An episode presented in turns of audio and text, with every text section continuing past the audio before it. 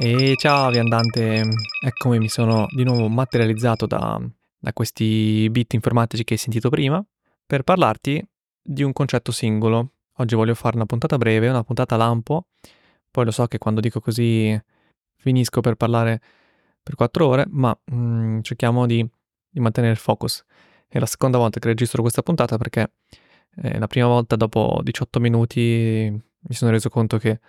stavo un po' partendo per la tangente e parlando di un sacco di cose insieme e poi diventava un po' troppo mm, confusionario. Oggi voglio parlare di un concetto che mm, a mio avviso è un po' trascurato, nel senso che nella privacy o comunque nel percorso, nella conoscenza informatica, nella, nel voler proteggere i propri dati personali, si focalizza spesso, ci si focalizza eh, spesso su strumenti, cioè cose pratiche, quindi usa questo, usa quell'altro, registrati a X, disinstalla Y e, e così via, perché mh, è più facile appunto focalizzarsi su qualcosa di, di più pratico, mentre mh, a mio avviso non si parla abbastanza dell'approccio, del, del funzionamento generale di, della tecnologia, di internet e dell'approccio uh, unico per ciascuno nella, nel voler proteggere i propri dati personali a un certo livello di questa cosa eh, ne parlo nella mia guida mm, per i primi passi nella privacy, se ancora non l'hai letto ti consiglio di andare a vederla sul sito, sul mio sito, e, ehm, ma comunque oggi e in questa puntata voglio mh, mm, farti ragionare su, su, un singolo concetto che è quello dell'attribuzione. L'attribuzione eh, fa, fa, capolino a, mm, a, ad altri concetti che sono gli identificativi, nel nostro caso li, le email e i numeri di telefono. E adesso spiego tutto. Per attribuzione intendo il, il fatto di, che alcuni dati, eh, quelli generati automaticamente durante la navigazione su internet o durante l'utilizzo della tecnologia, oppure quelli immessi manualmente, sono poi attribuiti a una, a una persona, una persona fisica o un account. E questa attribuzione è una cosa di cui dobbiamo essere, esserne coscienti perché alla fine, alla fine della fiera abbiamo due modi per migliorare, migliorare la nostra privacy, che è quello di, il primo è non lasciare i propri dati, quindi non usare certi servizi, oppure usare degli altri servizi che non raccolgono proprio dati, quindi proprio non, non c'è niente da, da raccogliere, non ci sono dati da processare, mentre l'altro è utilizzare anche vol- volendo dei servizi che, che, raccolgono un sacco di dati, ma far sì che questi dati non siano attribuibili a una, a una persona, a un account specifico e quindi di fatto rendendoli inutili. Perché è bellissimo avere un sacco di dati, un sacco di cose che vengono fatte, e, comportamenti, tutte quante, tutte quante le cose, ma se poi questi dati non possono essere attribuiti a un, qual- a un qualcuno, cioè diventano praticamente inutili. Sì, magari sono un po' utili per i fini statistici, ma per il resto non, sono, sono innocui, ecco. Quindi oggi voglio parlare di questa cosa qui e uno dei modi per mh, mm, far sì che l'attribuzione funzioni è attraverso appunto gli identificativi, cioè le mail e il numero di telefono. Anche, anche qui ci arriviamo. In generale uh, avviene perché internet è, un, è una tecnologia um, fatta per tracciare, ma non è che è fatta nel senso che um, è il suo unico scopo poi magari lo era e non ce ne siamo accorti, ma in generale internet funziona perché mh, mhmm, ci sono degli, degli identificativi, indirizzi IP, altri codici, altre robe che servono per far sì che questa cosa f- possa funzionare, far sì che dei computer possano comunicare tra loro e appunto in, su questa rete. Quindi internet di fatto traccia mhmm, e, e questo tracciamento non è in sé cattivo o buono, è semplicemente esiste come mhmm, come funzione strutturale de- della cosa e quindi è impossibile dire um, o rimuovere il tracciamento completamente o dire no, non voglio essere tracciato. Cioè comunque in un qualche modo utilizzando internet sei tracciato. E il, è l'attribuzione in questo caso che, che, gioca un ruolo importante perché i dati che, che vengono creati sono attribuibili a te oppure no. Perché se non lo sono, allora cioè, non importa che, che hai usato Google o o hai scritto una certa cosa o hai visitato certi siti di un certo orientamento politico e così via. Perché appunto non sono, non essendo attribuibili, non possono avere influenza su di te. Il tracciamento avviene in modo o deterministico o probabilistico. Deterministico si intende quando i dati generati possono essere associati a un account perché si è fatto accesso ad esso. Il caso classico è mm, sul browser tipo Chrome o Firefox, eccetera, si accede al proprio account Google e poi si fanno delle attività su quel browser, anche su altri siti al di fuori di Google. Tutto questo può essere associato, anzi è, è associato a quel singolo account. Poi se l'account è mm, personale con Mario Rossi Gmail oppure un account mh, mm, che non ha un identificativo diciamo reale, un account finto senza numero di telefono, già quello ovviamente cambia, però comunque è associato a quel singolo account. E quindi man mano se dopo mesi, mesi, mesi, anni in cui quel singolo account fa cose, visita siti, scrive, eccetera, tutti quei dati sono validi perché han, fanno come fanno a capo o comunque a monte c'è questo, c'è questo account. Mm. Mentre invece il tracciamento probabilistico utilizza altre tecniche di, mm, per capire con delle probabilità appunto che l'utente che sta navigando su quel sito o che sta utilizzando una certa app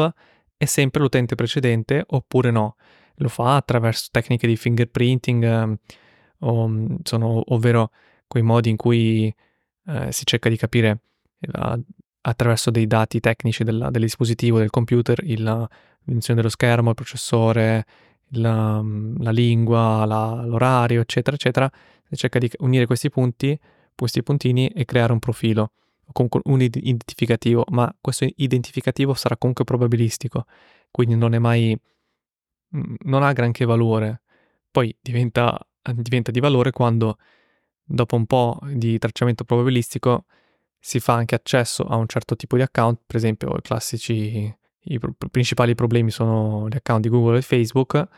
e allora lì quei dati poi assumono un significato maggiore, e altrimenti dopo un po' perdono di, di significato oppure vengono anche resettati. Quindi il tracciamento c'è. Ciò di cui mh,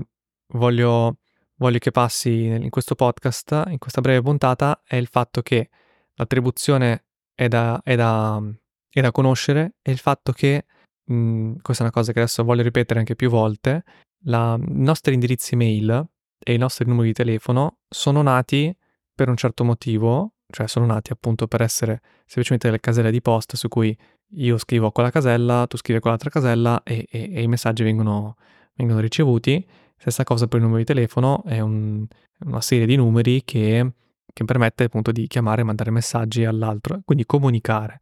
Quindi la, la funzione principale era la comunicazione tra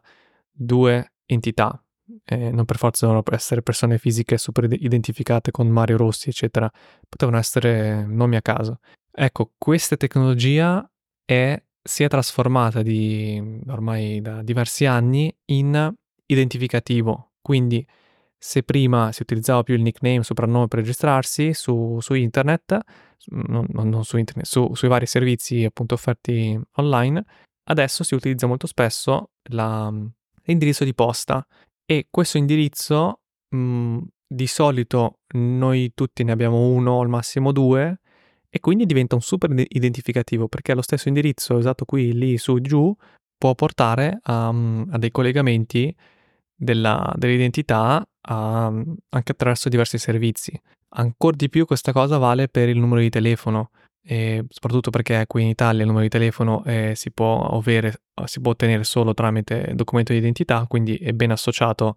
la, la persona fisica al numero di telefono. In altri, in altri, paesi non è così, non tutti ovviamente, e, e quindi questa cosa, un numero di telefono che era uno strumento semplicemente per comunicare, è diventato un identificativo. Questo sono, sono, sono due concetti che già solo questi dovrebbero farvi riflettere e, e darvi, dare più importanza all'indirizzo di posta e al numero di telefono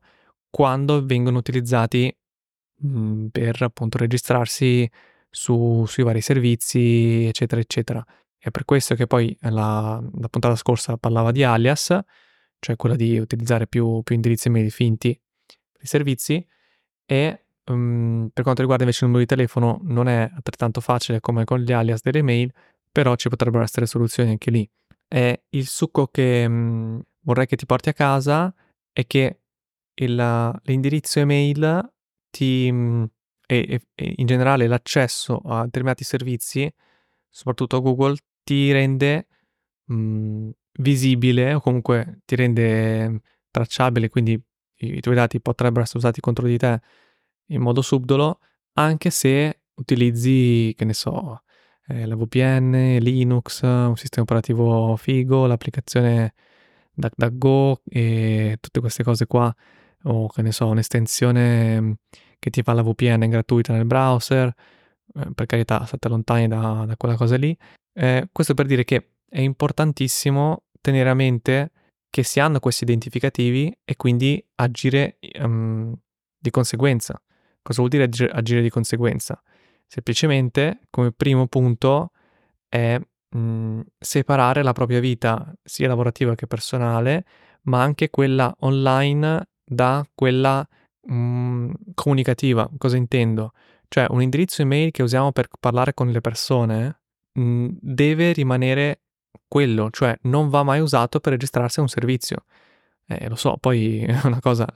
bellissimo consiglio che poi ho, anch'io ovviamente ho fallito miseramente in questi anni, però non è mai troppo tardi. Quindi in, cosa succede se facciamo così? Se noi utilizziamo degli indirizzi email diversi per registrarsi ai servizi e quegli indirizzi email non li usiamo mai e mai e mai poi, eh, sì, mai poi, e poi mai, volevo dire, ehm, per parlare con, um, con, gli altri, come fare gli scambi, ovviamente alcune volte è necessario perché, che ne so, ci registriamo a un e-commerce e poi dobbiamo parlare con l'assistenza clienti, vabbè, questo è un conto, rimane lì però, non andiamo a, a usarlo con altre persone che conosciamo o, no, o che, no, che ancora non conosciamo. Questa cosa, già questa differenziazione aiuta perché le persone, ma noi in primis, nella rubrica noi salviamo i, sia a parte Gmail salva in modo automatico i contatti recenti, eccetera, ma noi in generale nella rubrica salviamo nome, cognome, numero di telefono, email, più altri dati, molto spesso, eh, compleanni e così via. E questa cosa, questa rubrica, che fine fa? Beh, lo, lo immaginate che fine fa? Quante volte, in quante app sul telefono abbiamo una, ha avuto la richiesta, il permesso di avere accesso ai contatti alla rubrica per fornire, erogare determinati servizi. Non lo so, mi viene in mente Satispay per trovare le persone che hanno Satispay, Tinaba uguale, ma, ma, può essere qualsiasi cosa, WhatsApp, eh, TikTok, LinkedIn, Facebook, Google e, e così via, Instagram anche. Comunque tantissimi servizi, tantissime app chiedono l'accesso alla rubrica per migliorare le proprie funzionalità funz- molto spesso vanno anche se, se non glielo diamo, ma quando glielo diamo, che cosa succede? Cioè non tutti i, questi servizi tengono al sicuro la nostra rubrica. Molti o per, uh, perché vengono hackerati, appunto bucati, oppure perché loro stessi hanno un modello di business che permette di, di utilizzare la rubrica in, uh, in più modi, mh, questa rubrica va a creare una sorta di rete di contatti una sorta di um, identificativi, cioè se tante rubriche fanno il caricamento appunto dei loro dati su questi, su questi server e in queste rubriche ci sono nomi, cognomi e alcuni indirizzi email, quell'indirizzo mail può, può fare un match, può essere paragonato, confrontato con i, i servizi online in cui si registra. Faccio un esempio pratico. Ho una mail che uso, che uso sempre, quella mail, non so, mi registro a, diversi, a diverse piattaforme su internet, alcune classiche, alcune invece che, che rivelano molto i miei interessi, mh, mm, non so, mh, mm, eh, filosofici, filosofici, politici, sessuali o mh, mm, di, di salute e così via. E lì c'è il mio indirizzo email. Bene, quell'indirizzo email poi lo uso per parlare con le persone, quindi loro probabilmente hanno salvato il mio indirizzo nella rubrica, poi quando loro o io stesso faccio la, il caricamento nella mia rubrica a, ai vari servizi, alcuni di essi potrebbero um, cedere questi dati o ai data broker o comunque um, questi dati possono finire su internet e quell'indirizzo email può essere associato, anche se io per esempio mi ero registrato a, um, a un certo servizio mettendo solo la mail e basta, um, ma essendo che questa mail era anche nella rubrica di, di qualcun altro o di molte persone, l'associazione lì avviene più facilmente perché poi a monte si, si fa questa si può fare questa, mh, questo collegamento, diciamo. Allora, eh, capisco che non è facile fare proprio un esempio praticissimo e dare una, um, un link con, con, la spiegazione dettagliata di fatti, successi di qualcuno che è stato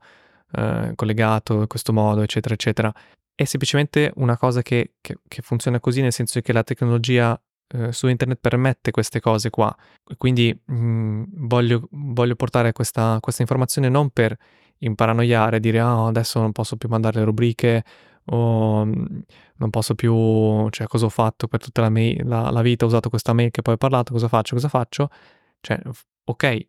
si può comunque eh, fermare questo comportamento e iniziare a agire diversamente e non è detto che non, non succeda niente, semplicemente c'è più probabilità di, di, essere appunto collegati, eh, i propri dati attribuiti e poi eh, sappiamo bene che appunto l'attribuzione porta al fatto che questi dati poi possono essere usati contro di noi in modo, in modo anche manipolativo. Ma il succo è, non è che se ehm, questa cosa è importantissima e bisogna assolutamente farla, no, mh, io semplicemente porto questa, questo tipo di riflessione che ho avuto mh, ascoltando settimane fa la, lo youtuber The Internet Privacy Guy e lui appunto ha tirato fuori questo argomento che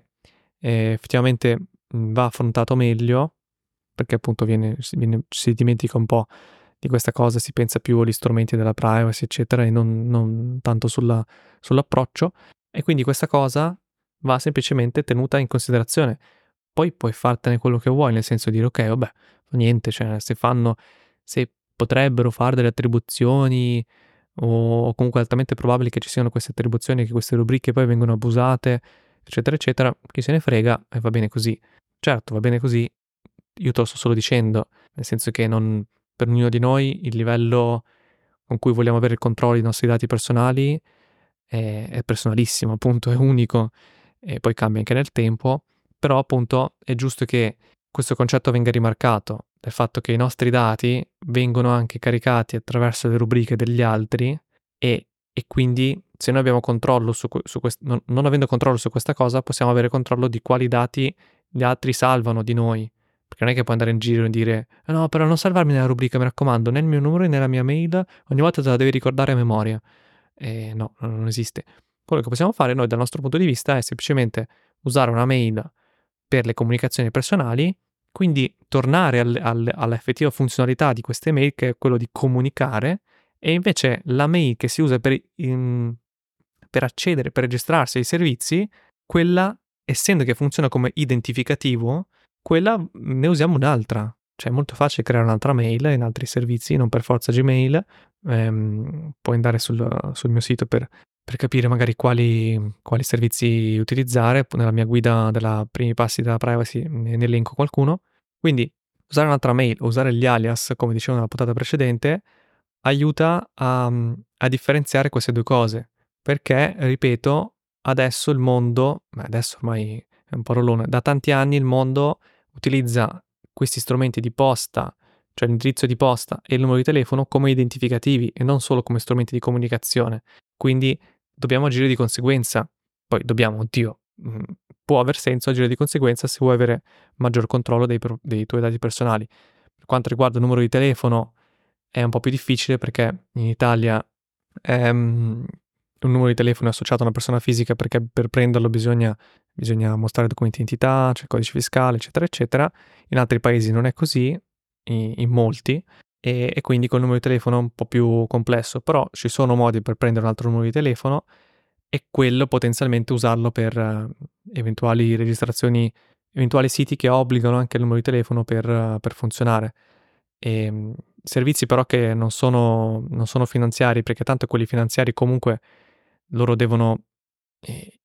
assicurarsi che quella persona lì che si sta registrando è vera, quindi eh, lì può aver senso, cioè lì ha senso usare il proprio numero di telefono normale eh, per queste cose qua. Mentre invece per altri servizi i numeri di telefono vengono usati o per uh, un altro in, modo per recuperare eventualmente la password, per la doppia autenticazione, però se possibile usare un'altra cosa, non il numero di telefono o la mail per la doppia autenticazione. Si possono usare ad esempio i codici TOTP e ne parlo comunque sempre nella guida. Ricapitolando, poi meno male che volevo fare una puntata lampo e siamo già oltre 20 minuti, um, vorrei comunque che passasse um, questo concetto di, dei, propri, dei, propri, dati, dell'attribuzione e della, del fatto che la, l'indirizzo di posta e il numero di telefono sono usati per identificare delle, mm, il nostro, cioè l'utente che utilizza, utilizza dei servizi, che utilizza una, uno smartphone o il browser e quindi questa cosa già tenendola a mente si può, mh, si può agire. Agire come? Agire appunto cercando di separare la parte comunicativa con le altre persone con la parte di invece di registrazione cosa che mh, pochissimi probabilmente abbiamo fatto, io stesso non l'ho fatto molto, ho, ho infatti ancora delle, a tutt'oggi, anche se ho fatto già un bel lavoro di pulizia, ma ho tutt'oggi delle, la mia mail che ho usato per parlare con qualcuno e quella stessa mail è usata anche per registrarsi a, a qualche servizio. Quindi